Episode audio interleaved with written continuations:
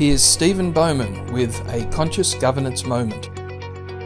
The purpose of a risk appetite statement is to give very clear indication to the board and the staff about what we're willing to entertain, what we're willing to potentially look at.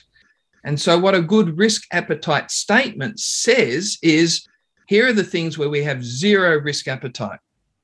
So, for example, some of those might be staff safety because we're in a quite a high risk environment whether it be in disability or health or whatever it might be. Zero tolerance for anything that puts it at risk the health and safety of both our clients and our staff.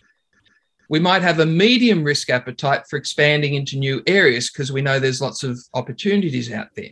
So the staff know that I'm not going to put anything up to the board that is going to put at risk the safety of our staff and clients or if it does put at risk that, we're going to put in place the very best world class policies and procedures to minimize the potential and minimize the impact.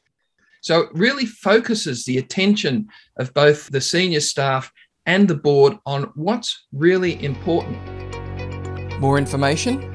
ConsciousGovernancetv.com.